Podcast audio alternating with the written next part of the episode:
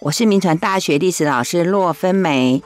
今天想要跟各位来分享的主题是从廖天丁传奇的形塑过程谈台湾历史。为什么我要选这个题目啊？这个其实是廖天丁在台湾民间其实有一个相当传奇的一些传说。那我们知道在八里哦有一个廖天丁庙，不晓得各位听众有没有听过或者有没有去过这个庙？那廖天丁这个人哦，他一生里面重要主要的工作是一个小偷了哦，但是后来被称为台湾版的罗宾汉，甚至他被通称叫做义贼。为什么一个小偷却被台湾民间社会当作英雄来传颂呢？那位在巴黎的这个廖天丁庙哦，他所祭祀的这个神廖天丁。他们称他就是抗日英雄，那香火还颇为兴盛的。那究竟廖天丁哦，他是怎么样从人变成神，而且由一个小偷变成抗日英雄？哎，我想这些的一些传奇，这样的一些传说，甚至这样的一个演变过程呢，很值得各位来玩味玩味。这就是我今天要跟各位听众来报告的主题，就是从廖天丁传奇的形塑过程来谈台湾历史。有关廖天丁哦，他最被传颂的是有关这个劫富济贫跟抗日反日的情节。但是因为廖天丁的故事哦太过神奇了，所以通常大家都不认为是真有这一号人物哦。但是经过一些文史工作者的这个。细心的考察，的确是有这个人。那像现在在台中县清水镇户政事务所里面的有一批这个叫做日治时期明代呃明治年间的储户部这个资料里面，就可以证实说真的有廖天丁这个人啊。那有关廖天丁的生平呢，哎，跟各位报告一下哦，他是在清光绪九年，也就是西元一八八三年。呃，出生的啊、那我们知道那个日清朝把台湾割让给日本是在一八九五年，所以台湾割让这一年哦，廖天丁应该是已经十二岁了啊、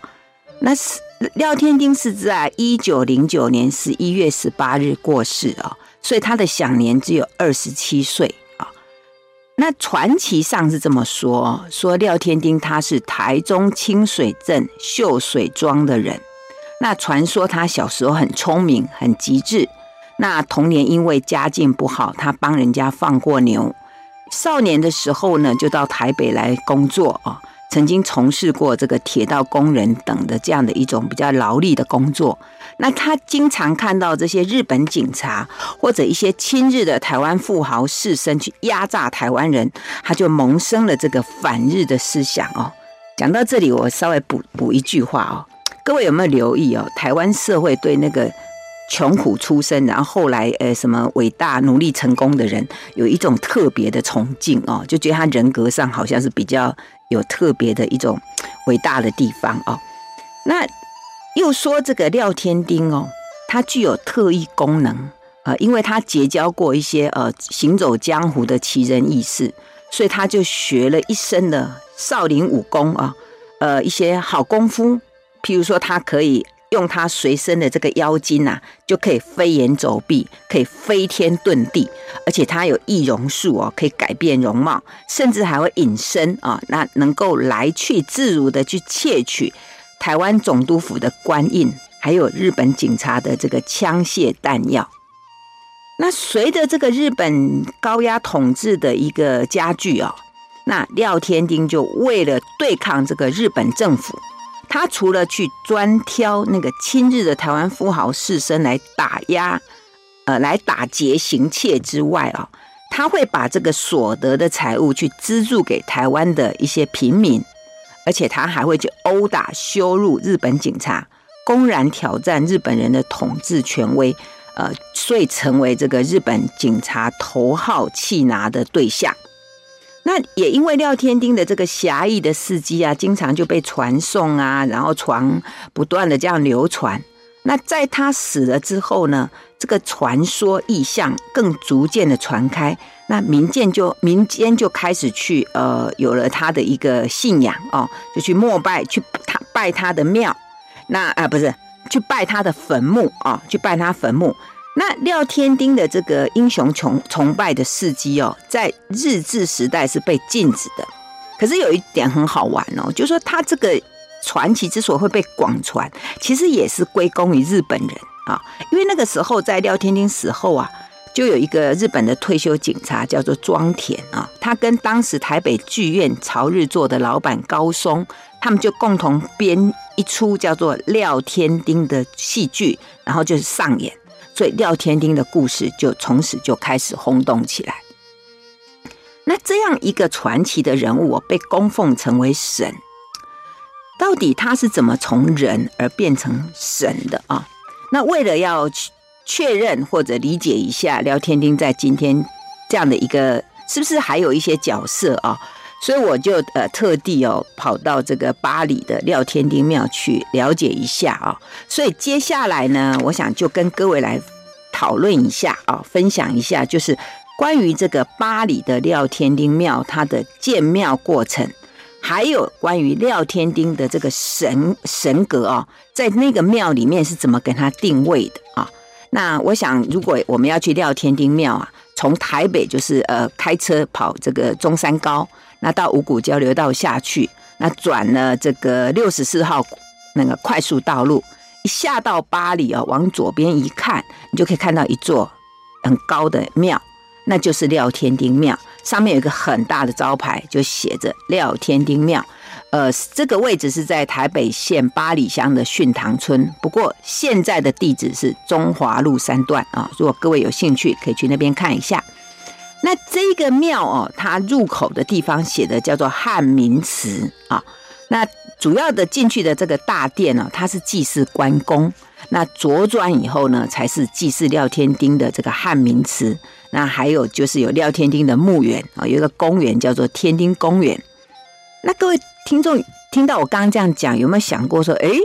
那关公跟廖天丁到底有什么关系哈？啊，不好意思，我先卖个关子，等一下再来谈这一段。我先回来就是继续谈一下这个廖天丁庙建立的缘起哦。在这个天丁公园的入口处旁边有一个墓碑啊，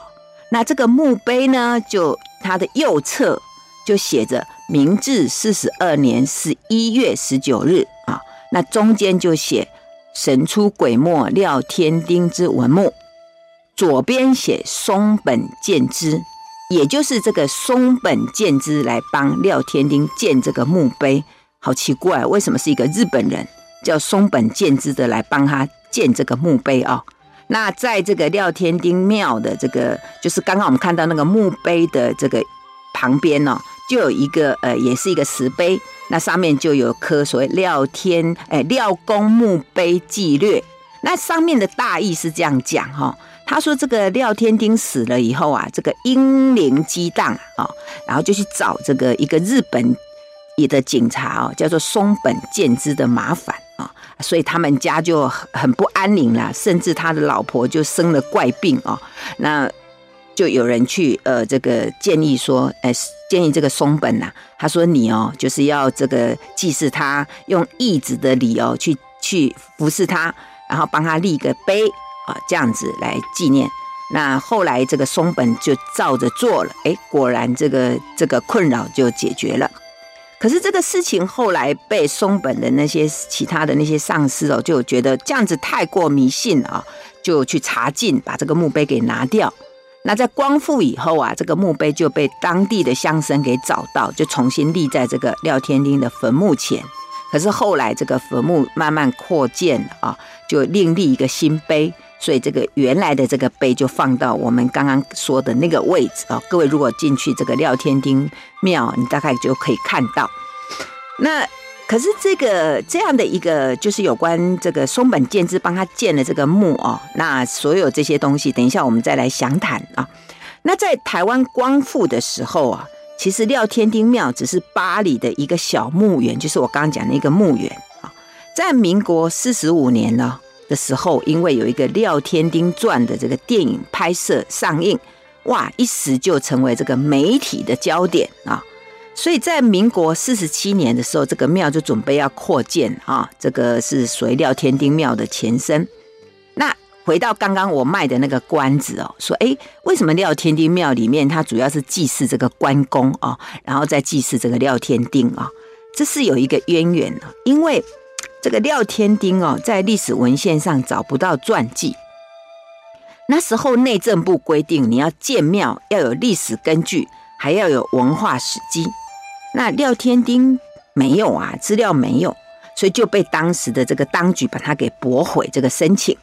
那所以庙方就编了一段叫做呃关帝庙的事迹，然后提出申请才通过。啊，那在民国六十四年哦，这个庙就重建，然后改名叫汉明祠啊。所以这个廖天丁庙啊，它虽然主祀的是关公，副祀是廖天丁，不过显然哦，这个关公在这个寺庙里面的地位，大概是廖天丁的法定代理人而已吧。啊，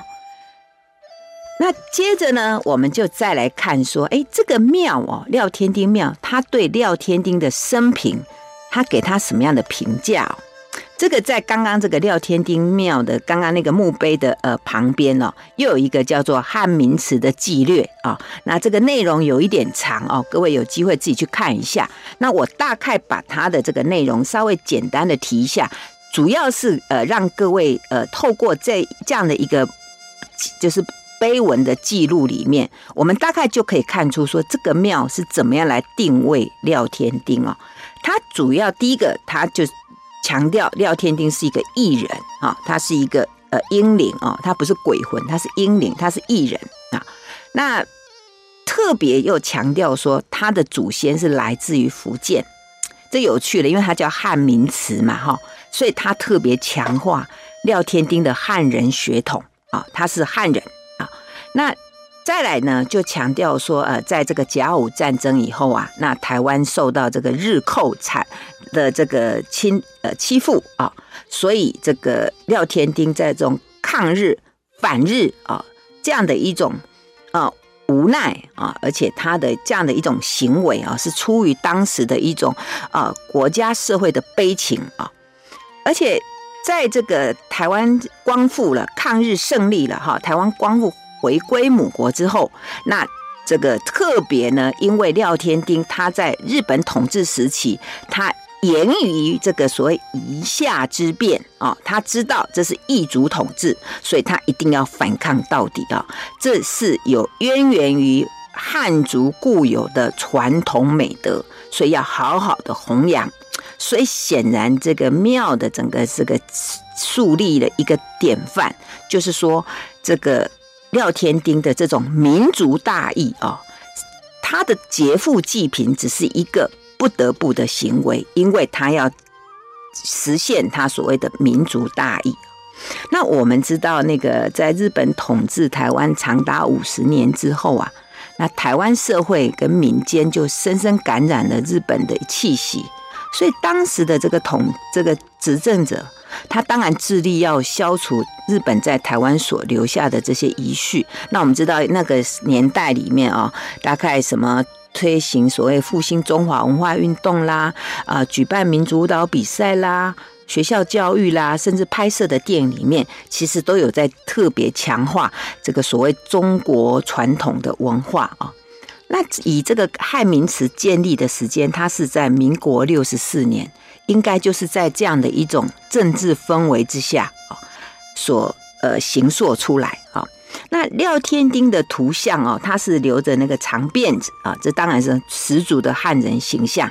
而且我们刚提到嘛，这个庙哦，他原来要用廖天丁为主祀，结果就被驳回。所以如果能够加上抗日反日的光环。然后让廖天丁升格变成民族英雄的话，然后用汉名词来供奉，哎，对这个庙的形象，还有这个神明的正正当性哦，应该有大大的提升作用。那也因为这样，所以我们就看到一个原来在民间流传，后来因为媒体的渲染而声名大噪的廖天丁，就由鬼变成神，那变成了呃人民的这个膜拜的对象啊。那我们今天去廖天丁庙看一看啊，前面这个摊贩很多啦，那感觉有一点像市场的感觉哈。那里面呢，我那天去的时候，不知道是不是礼拜天的关系哦，就卡拉 OK 在那边设台啊，在那边演唱哦，感觉上有点像这个附近居民的活动中心啊。那不管怎么样呢，我想。廖天丁庙到目前为止，应该是还是巴黎很著名的一个风景名胜。那来参拜的信众呢，他可能也不见得是关心说廖天丁到底是什么大盗啦、义贼啦，或者是不是民族英雄。我想一般我们就是看到庙就拜嘛，哈，那只希望这个。呃，神灵显赫的廖廖公啊，他能够大展他的神威，然后满足这些信众心中所求所想的事情。我想大概就是这样。那参观完了这个廖天丁哦，廖天丁的庙，那我就回回家啦。那我走六十四号快速道路回来，结果错过了这个五股交流道，呃，没有下，呃，忘了下来啊，因为那个路标是设在那个。呃，下交流道的地方，那我开车根本来不及这个换车道，就一路就开到了新店，呃，然后后来在台北县哦，绕了好久好久才回家。我为什么特别讲这一段事？我想要拜托这个六十四号快速道路的这个相关管理单位哦，把那个路标设清楚，以免所有去八里玩的的这些呃。我们这些听众们啊，就在那里错过了，一错过本来三十分钟的路，可能就要跑两个小时哈，所以拜托拜托，OK 好啊，那我们继续就回到这个历史来探究这个呃廖天丁的这个故事啊。那我们除了刚刚讲这个八里的廖天丁庙哦的这个建庙的过程值得我们玩味之外，那我们也可以从廖天丁的这个传奇的行塑过程来理解台湾历史啊。那其实廖天丁生前没有这个传奇有，但是其实没有那么那么那么丰富了哈。那死后的传奇哦，倒是就比较更更加的这个这个多彩多姿哦，甚至更加的神奇鬼怪了哈。那这个可能是基于这个民族情绪吧，出于这个所谓的这个被被殖民统治的这个悲情而不断的加工。那尤其是廖天丁哦，二十七岁就死了，那太年轻就死亡的生命，很容易就让人家觉得可惜，所以就赋予了一些传奇的色彩。所以呢，呃，我想我们等一下呢，就先谈谈廖天丁的死。还有他对当时社会的冲击，那最后再来看看，呃，他所因为他的年轻死亡，那所塑造出来他的一些生平的过程。好，那我们先休息一下，广告过后再回到 News 九八九八讲堂。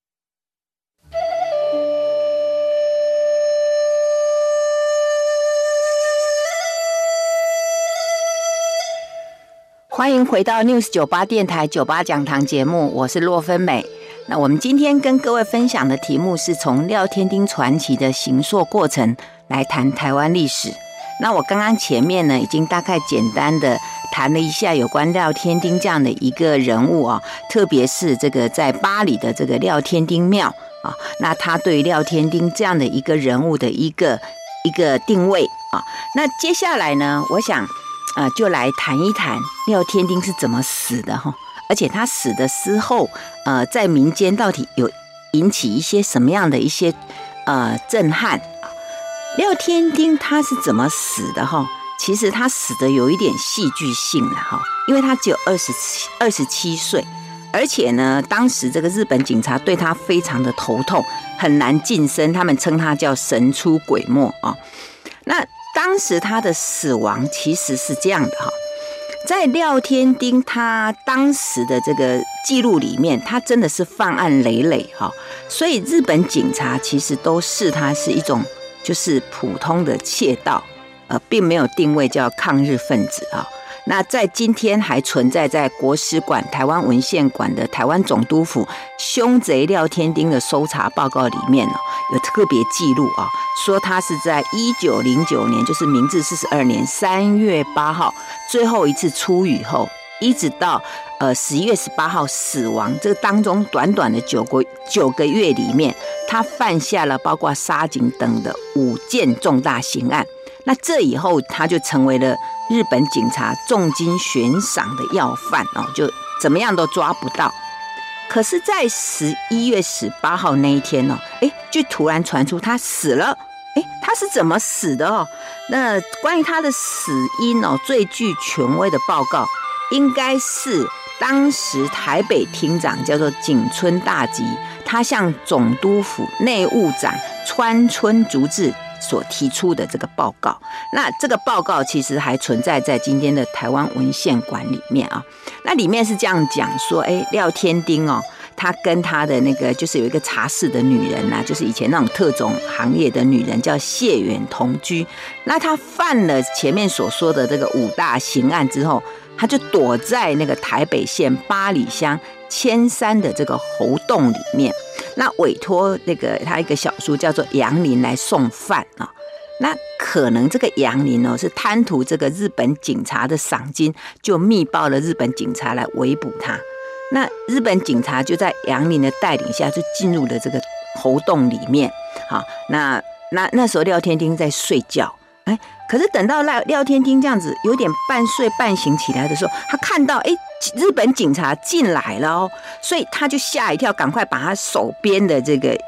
一一个就是他偷来的一个枪就举起来，结果他想要去射杀这个杨林，因为他知道应该是杨林去密报。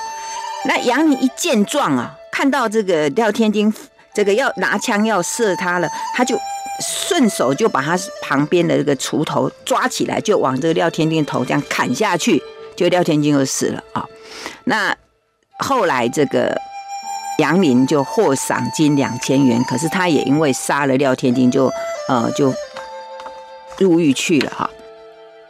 那因为廖天丁这个死亡哦太突然了，所以让长期追捕。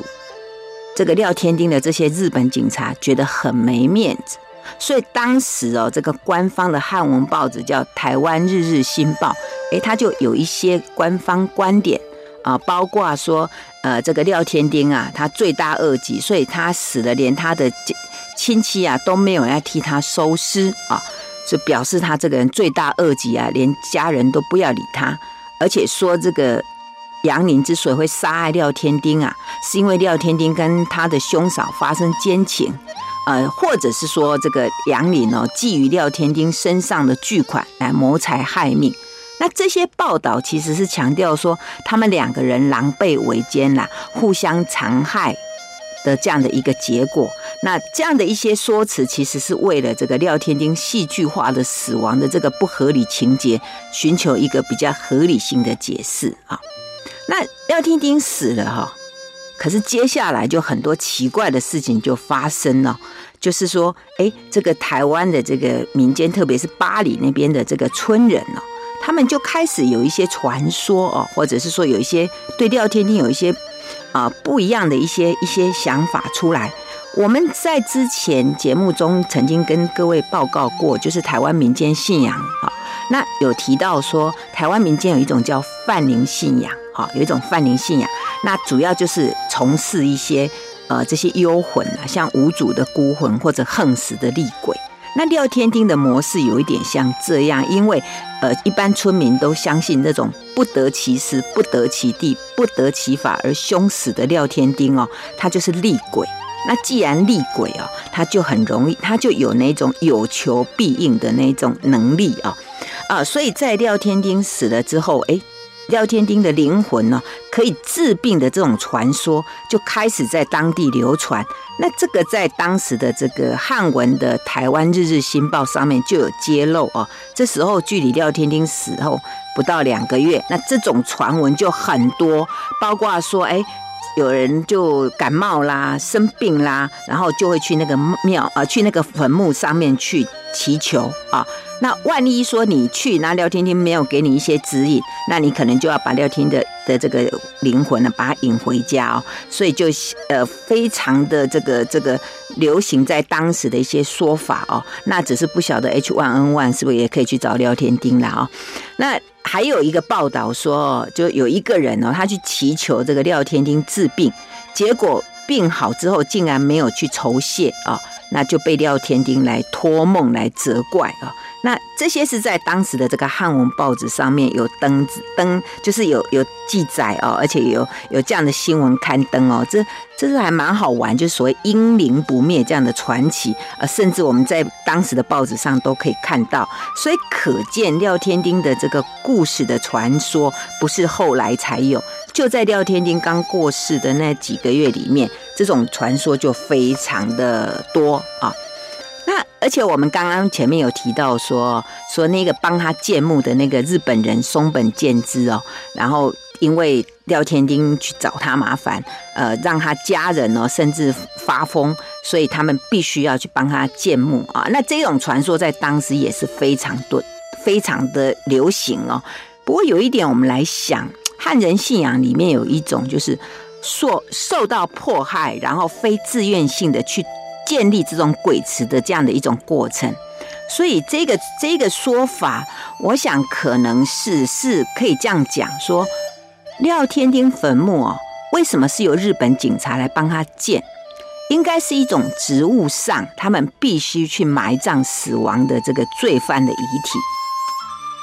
跟这个廖天丁有没有显灵这件事情可能没什么关系啦。那这个还有一个可以确认的，就是因为那个坟墓建立的时间是十一月十九日，那廖天丁死是十一月十八日。那如果还要经过这些这什么鬼怪啦、作怪啦，让他们家人发疯，那应该会更晚一点。所以时间这么近，可能只是职务上的问题啦。这是对于刚刚那个传说的一点澄清哦。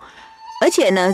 在前面我们也提到说，哎，这个廖天丁的坟墓的墓碑啊，被日本警察给拔拔除掉。因为如果照我们刚刚讲说，那些百姓啊，一直去那个廖天丁坟墓前去祭拜啦，去烧香啦，那。我想，就当时的统治者来讲，应该会觉得很头痛哦。就是生前已经够够扰扰乱的一个罪犯，那死后还要影响社会哦，助长这种迷信的风气。我想，如果以当时的这个统治者来讲，那大概会觉得很受不了。所以呢，的确在当时的这个《日日新报》就有刊登一个说叫做“非其鬼”的报道，然后有记载说这个日本警察介入，然后拔去这个墓碑。这样的事情的确是有啊。那接下来我们就可以看到说，哎，除了刚刚的这些传说之外啊，那这个廖天丁的这个故事哦，在当时呃有这样的报纸新闻，然后有信众去祭拜的事实，那更有。就是我们刚刚前面有提到说，在当时日本很著名的一个剧院叫做朝日座啊，那当时有一个日本的退休警察，他就跟朝日座的老板，他们就一起编了这一出以警察搜捕廖天丁为主题演出的戏剧，那造成很大的一个轰动啊。那虽然这个戏剧后来被日本禁止，但是廖天丁的信仰大概在巴黎的民间已经流传开了啊。所以，大概在这样的一个短短廖天丁死后的几年之内，所有有关廖天丁的故事哦，就已经慢慢形塑出来了。虽然还看不到什么义贼啦、抗日的等等这些所谓带点政治色彩的一些传说的一些说法，但是可以确定，廖天丁的传奇在当时啊，已经有一些流传了，有一些流传。那谈完廖天丁死后的这些传奇哦，可能我们再回到回过头来来想想看，诶，因为廖天丁的死，这个死后的传奇，所以大家对他的生前的很多东西、很多的说法，也就慢慢慢慢的呃长出来了哈。那廖天丁最被推崇的，当然是他的反日抗日的这些行动。那最主要是因为他挑战了这个日本警察的这个部分。那我们知道这个日本警察哦，日本在统治台湾期间，警察叫做大人呐，权力很大，可以说是无所不管啊。那说起当时来统治台湾的日本，因为日本当时的确他完全没有统治殖民地的经验，那对于怎么统治台湾，他也没有一套方针，那整个社会当时是非常的混乱。啊，那也因为这样的混乱，那加上当时这个反日抗日的行动还非常的多，所以日本在当时呃的最高统治者就是总督府，他就建立了一套严密的警察制度，那以警察为中心，任何事务都有警察介入啊，就我们称那个时代叫做典型的警察政警察政治啊。那接着我们再谈一下那个有关廖天丁的抗日啊，他到底有没有加入这个抗日组织啊？很多的传说里面都说有，不过就一些学者的考证呢，他可能是有反日思想。那他打劫的对象呢，当然也是主要以一些亲日的台湾士绅或富商。但是没有足够的证据显示廖天丁曾经加入抗日的组织。那至于有一些传这个故事里面说他的反日密友昂姑啊啊，这些人应该是民间杜撰的虚构人物啊。那至于传奇里面所说关于廖天丁济贫的部分，这个部分其实有点被争议啦。那现在的档案里面其实也没有这项的一些记载啊。不过，在清水镇的很多老人呢，他们是有证实说，哎，廖天丁哦，他们当时他的祭品风格哦，是所谓的忽然而来，然后把钱丢着就跑掉了，也不会留下只字片片语。这个在今天这个清水镇还是有一些老人会有这些这些的的说法啊。那也许可以印证一下，说，哎，廖天丁当时可能真的有所谓的这个济贫的这些啊行动啊。好。不管是抗日也好啦，济贫也好，总之这个民众哦，苦于这个警察的控管啊，那非常的痛苦，所以这就反映在后来对廖天廖天丁的这种崇拜。那这我们应该可以说，这有点反映说百姓哦对统治者的一种嘲弄的情绪啦。那廖天丁这种桀骜不驯啦，屡次犯案啦。然后让这个统治者日本人疲于奔命、束手无策，哎，可能有些人就看了这些，心中就会觉得啊，很很快慰啊，觉得哇，好欣慰，因为终于有人替他们出气了。然后看那些官员这个手脚很笨啊，这边疲于奔命啊，我想这样子也能反映了这些民众潜意识里面对原始权威的一种反抗的一种一种心态啦。那到底有没有跟这个异族统治有没有关系？那这不一定的啦，哈，嗯，所以我们可以说，这个廖天丁的传奇啊，其实是反映百姓对统治者的一种嘲弄的情绪啊。不过有一种有一点可倒是可以思考哦，因为抗日这个光环是很伟大的。假如民众是因为这样的一种抗日的光环，然后去对廖天丁崇拜的话，可是我们知道在台湾历史上哦。比廖天丁更有理想、更有组织、更有正当性，甚至更壮烈的这些抗日英雄，像什么林少猫啦、简大师啦，还有这个柯铁啦、于清芳啦、罗福星啦，甚至莫那鲁道啦、蒋渭水啦，都被冷落了。只有廖天丁一个人受到一种呃奉祀，而且香火不断。真的不晓得这些这个道理在哪里哦，这可能也算是一种台湾奇迹吧。好，那我们先谈到这里，我们休息一下，广告过后我们再回到 News 九八九八讲堂。欢迎回到 News 九八九八讲堂节目现场，我是洛芬美。今天跟各位分享的题目是从廖天丁传奇的形塑过程来谈台湾历史。那我前我们在前面呢，已经把有关廖天丁的故事啊，他的这个死后，他的生前啊，跟大家都做了一个报告。我想就台湾民间的一些传说故事里面，有很多东西真的还蛮有趣的啊。那我们希望在未来的时间里面，有机会跟各位来多多聊聊啊。那最后呢，我想，呃，就今天的这样的一个主题呢，我就历史的一个部分啊，就一个整个社会时空的部分呢，跟各位做一个简单的一个结语啊。第一个，我们如果就历史的时时间表来来了解，台湾是在一八九五年呢，因为这个甲午战争的关系，那就呃。马关条约把台湾永久割让给日本。那我们刚刚前面有提到过哦，就是廖天丁出生的时候是在清光绪九年啊，一八八三年。所以台湾割让的这一年，廖天丁应该是十二岁。那十二岁的年龄哦，对今天的人来讲可能算小，可是就当时人来讲，应该算是大人。那一直到他死后，他死亡一九零九年啊，他死亡的时候他二十七岁，所以廖天丁应该是经历了大概日本统治前面的十五年啊。所以我们可以说，廖天丁的青春期，还有他的年轻气盛的时期，就是处在一个台湾被割让给日本的初期。当时整个台湾不仅是在一种政权政权交替的一种动乱里面，而且呢，所有的这个人民呢是被强迫要变成另外一个完全不同的国家的国民啊，所以有了一个相当严重的一种认同冲突啊。那所以呃，当时当然每个阶层的人都有一些不一样的反应。那我们今天从廖天丁这样一个身处在社会底层的人物，我们把它放在整个台湾历史的脉络里面来探究，也许我们可以看出说，在那种历史氛围底下，小老百姓是如何来因应那样的环境跟那样的处境啊，这就是我们从历史的一个时间表来理解。第二个呢，我们大概可以来思考一下，说廖天丁这样一个。他从事的是一个我们认定是叫小偷的工作，可是他却被台湾民间社会当作英雄来传颂。这要怎么样去理解？或许我们可以这样来推敲哦，就是历史上的台湾，它其实始终都是处于在统治中心的边陲。我们知道，在清朝统治台湾的两百多年里面呢，清朝始终没有在这里建立所谓法治的这种观念。啊，那统治者的威权到不了台湾，